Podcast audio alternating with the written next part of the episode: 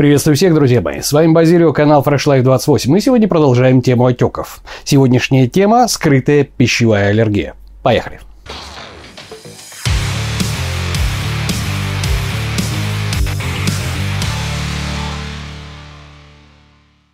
Итак, для тех, кто на канале впервые, напоминаю, что вот этим роликом я открыл большой плейлист сложной и достаточно важной темы – отечности. Потому что отеки в деле формирования нашего лишнего веса занимают чуть ли не 70-80% по своей массовой доле, по качеству и по количеству. Поэтому с отеками разного генеза, разного вида надо разбираться, надо их лечить или, по крайней мере, надо от них избавляться, потому что практически, скажем так, я не видел ни одного человека с лишним весом, у которого не было бы в той или иной форме отечности. Итак, тема сегодняшняя – это скрытая пищевая аллергия. Итак, с таким понятием, как аллергия, наверное, сталкивался любой. Если не сам лично, то, по крайней мере, у своих родителей или у своих знакомых, у кого-то из ваших людей, которого вы близко знаете, есть аллергия. То есть это когда человек понюхал кошку, погладил макароны или почесал за ухом, там, не знаю, булку какую-нибудь, и у него все, у него на это аллергия жуткая совершенно, сопли рекой, глаза красные, он чихает, ну и вплоть до достаточно неприятных таких моментов, как крапивница, отек квинки, анафилактический шок с отеком мозга и, в общем-то, летальным исходом. Поэтому с аллергией как таковой с ней не шутят. Вот. И с таким типом аллергии, который наступает мгновенно после употребления реактивного агента, то есть непосредственно либо это, вот, там, не знаю, кошачья шерсть, какая-то продукт питания. У меня на мед в свое время была аллергия. Ну вот, на пыльцу у многих. Ну вот, реакция развивается в течение там 15 минут или часа. То есть, очень и очень быстро. Это аллергическая реакция. Однако сегодня мы будем говорить о другом типе. Сегодня мы будем говорить о скрытой пищевой аллергии. Почему именно о ней? Во-первых, потому что именно она привносит из-за того, что приводит к воспалительным процессам, хроническим вялотекущим воспалительным процессам, она привносит отечность в дело формирования нашего лишнего веса. А нас на сегодняшний момент интересует это. А во-вторых, потому что она не просто так называется скрытой или отложенной, так называемой, отложенной аллергией, пищевой непереносимостью, как ее еще называют. А потому что она не настолько явна, как обычная аллергия, к которой мы привыкли. То есть, если человек на протяжении жизни употребляет какой-то продукт, которому у него есть вот эта скрытая пищевая аллергия, притом она носит не токсический характер, сейчас я все это расскажу, то он может и не знать, просто у него она проявляется как синдром раздраженного кишечника, как псориаз, как хронический ринит, еще что-то. Плюс какая-то определенная отечность, в результате всего этого. А человек может это и не диагностировать, и не знать. Так вот, насколько же это правда, что это такое, давайте-ка попробуем разобраться. Итак, когда наш организм каким-либо неадекватным образом реагирует на то, что мы съели, всю эту вот неадекватную реакцию можно разделить на несколько классов. Давайте проведем такую классификацию, чтобы не запутаться. Первое. Это токсическая реакция. Тут все понятно. Это не аллергия, это непосредственная реакция на отравление. Об этом будет позже. И второе. Это аллергическая реакция, то есть не токсическая. Притом из нетоксических мы разбиваем еще на два класса. Первое – это пищевая непереносимость. И второе – это аллергические реакции, то есть пищевая аллергическая реакция. Значит, в чем разница между пищевой аллергической реакцией и пищевой непереносимостью? Разница в одном – в иммунном ответе. Всегда, запомните, всегда, когда в термине есть понятие «аллергия», это подразумевает иммунный ответ. То есть, когда иммунитет человека, иммунная система человека участвует в этом процессе. Как только появляется иммунный ответ, неважно какой, вот отложенный, мгновенный, еще какой-то, это уже аллергия. Если иммунный ответ не задействован в реакции вот этой неадекватной организма, это не аллергия. Пример. Это вот, посмотрите, пожалуйста, ролик. Я очень давно его записывал. Но это ролик о непереносимости молочки. Вкратце, есть люди, большинство людей, у которых есть непереносимость молочки. Потому что в молочке, в молочных продуктах содержится лактоза, дисахарид, молочный сахар.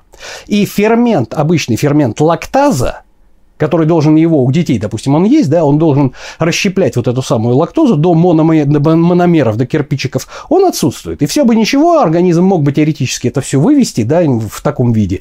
Но в нашем толстом кишечнике, где у нас живет наша замечательная микрофлора, вот этот самый сахар – это прекрасный источник для брожения. В результате у нас вздутие живота, бурление, газы, диарея и прочие прелести. Так вот, иммунного ответа на этом этапе нету. Это именно пищевая непереносимость, да, обусловлено недостатком ферментов. И об этом будет, кстати, тоже ролик, о том, чем это нам грозит. А сейчас мы рассматриваем ту ситуацию, когда мы съели что-то, и у нас на это аллергия. Так вот, эта аллергия, она может быть, то есть она явная или ложная, да? Но если она явная, то она может быть мгновенной, вот ту, про которую я вам только что рассказал, про которую все знают, да, то есть там, ее еще называют обусловленной иммуноглобулинами класса Е. Вот. И она бывает скрытый, да, то есть там не обусловленный иммуноглобулинами класса Е. Значит, сейчас я вам объясню. Всего существует еще с 1968 года классификация 4 типов. Их можно посмотреть в интернете. 4 типа иммунных реакций вот этих вот самых. В процессе всего вот эти самые наши иммуноглобулины, эти те самые элементы, которые у нас разбираются, устраивают разборки непосредственно с различного рода. Что такое иммунный ответ? Да, это ответ нашего организма на вторжение чужеродного элемента, когда он считает что-то чужеродным. Да? И вот с чужеродными элементами, с теми или с иными, разбираются так называемые иммуноглобулины. Всего их у нас 5 классов. И G там А, Е, М, G, Д. Вот. И в каждом классе практически есть подклассы. Там, например, иммуноглобулин класса G, он бывает 4 типов. Да? Класса G1, G2, G3, G4. Да? Вот, к чему это все рассказываю. У нас есть замечательный Е-класс. Именно как раз работа с иммуноглобулинами Е-класса, она обуславливает ту самую аллергию, к которой мы с вами привыкли. Да? Это когда чихание мгновенно, или там губы распухли, или там вы там съели что-то, на что у вас аллергия, у вас моментально зачесались глаза, веки, там высыпало что-то на коже, притом это все быстро. Да? Это как раз мгновенная реакция. Но вот она не скрыта, и ее люди, как правило, они прекрасно осведомлены, потому что здесь сделать провокацию, да, то есть, грубо говоря, что-то съесть и сразу получить реакцию, это практически сразу заметно, то есть люди в курсе, что им можно есть, что им нельзя есть, и с этим все просто. А вот как раз с теми самыми не IgE, опосредованными иммунными реакциями или аллергиями, с ними все сложнее, потому что они бывают вот 3 класса, да, которые как раз с участием иммуноглобулинов класса IG участвуют. Ну, вот. И они бывают с задержкой. И задержка может быть от 8 до 72 часов. Это специфика работы именно таких иммуноглобулинов, как G. Да? Ну, вот. Я не буду сейчас сдаваться в подробности. Ну, вот. Но скажу так, что когда человек употребляет вот этот самый продукт, реакция на него, она не такая яркая. И она начинает проявляться часов через 48, через 72 часа.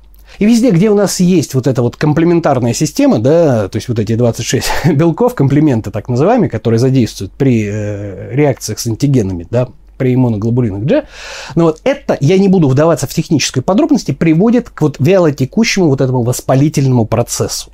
Ну вот, а там, где есть воспалительный процесс, где есть у нас инфильтрат макрофагами, ну вот, продуктами их жизнедеятельности, непосредственно свободными радикалами, ничему хорошему вот этот хронический воспалительный процесс не приводит. Кроме того, что как только появляется воспалительный процесс, он продуктами жизнедеятельности грузит, как я уже говорил в этом ролике, лимфатическую систему, и как правило, сразу начинает подгружать почки. Почки, которые тоже выводят различного рода у нас излишки. Да? И как только почки у нас подвергаются атаке вот этого самовоспалительного процесса, у нас лишняя вода перестает выводиться. И как только у нас перестает выводиться в нужном количестве вода, где она у нас оседает? Либо она у нас оседает в межтканевой жидкости, либо этой водой напитываются клетки адипоцитов. Потому что клетки жировой ткани адипоцитов, они точно так же, как губка, напитываются водой, помимо того, что там есть вот капля липида. Да? То есть воду они тоже содержат. Именно поэтому при липозе тоже вода, собственно говоря, образуется помимо всего. И вот именно такая реакция называется скрытой. Потому что определить, что конкретно, невозможно. То есть оно вот мимикрирует под синдром раздраженного кишечника, под псориаз, под еще что-то.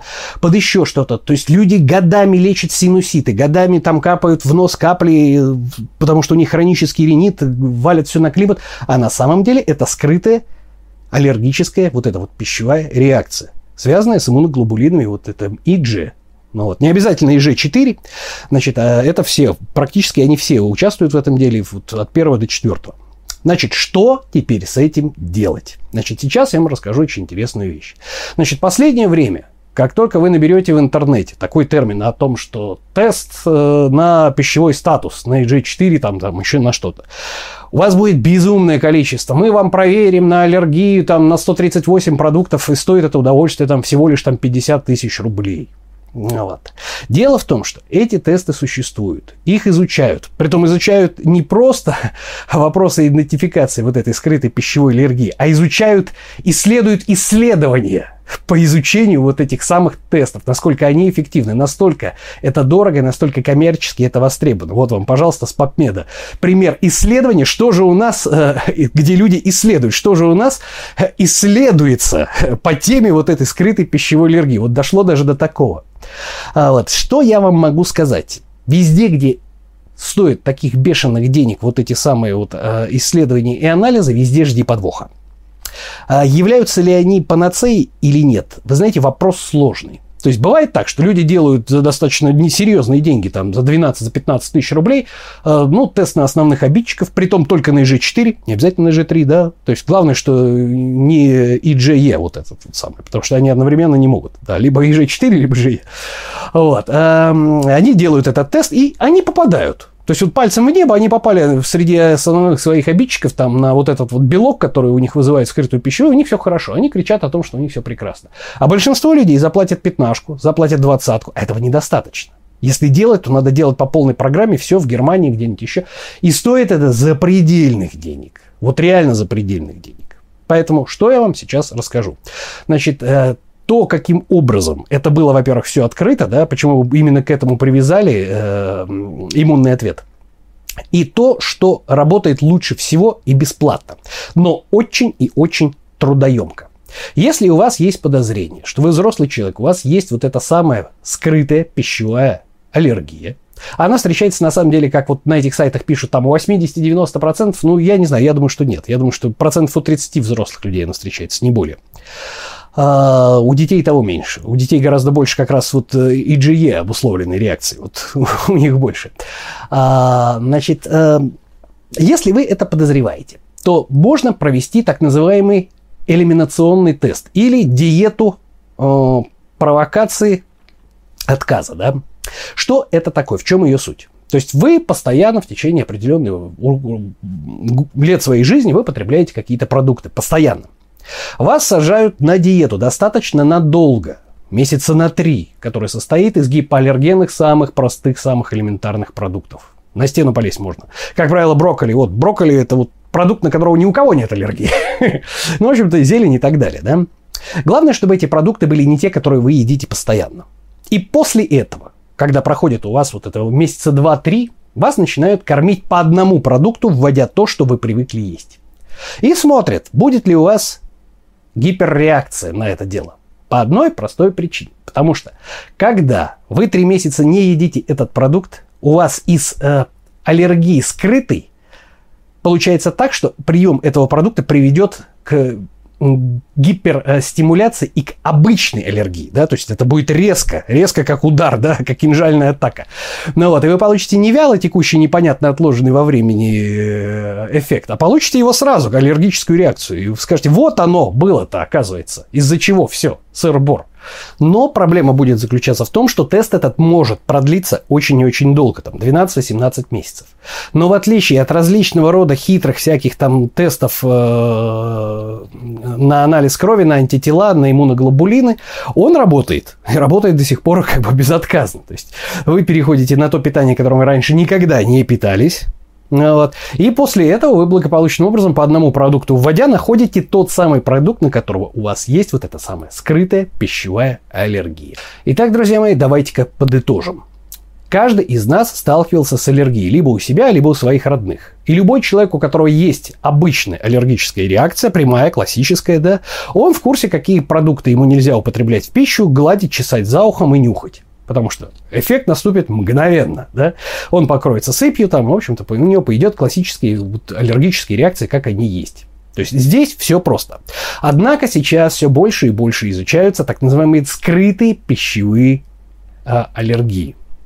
Скрыты они, потому что сразу мгновенно определить эффект от нее невозможно. Да? Он не настолько ярок, и он проявляется отложенным где-то через 8-72 часа, может быть отложенным. Значит, связан он как раз с не иммуноглобулином Е, а с другими, вот, как говорится, не IgE обусловленные иммунные реакции. Да? Ну вот. И поэтому тут есть два варианта его идентификации.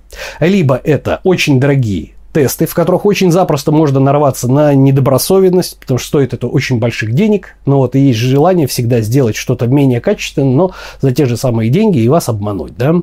Ну вот. Либо затратно так называемый элиминационный тест или диета отказ-провокация, да? Ну вот, при котором времени это у вас займет достаточно долго, практически около года.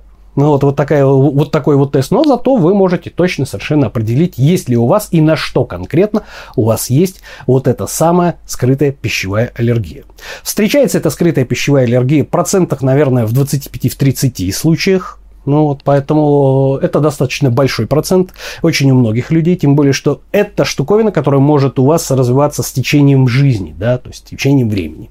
И, естественно, эта вот скрытая пищевая аллергия не имеет отношения к пищевой непереносимости.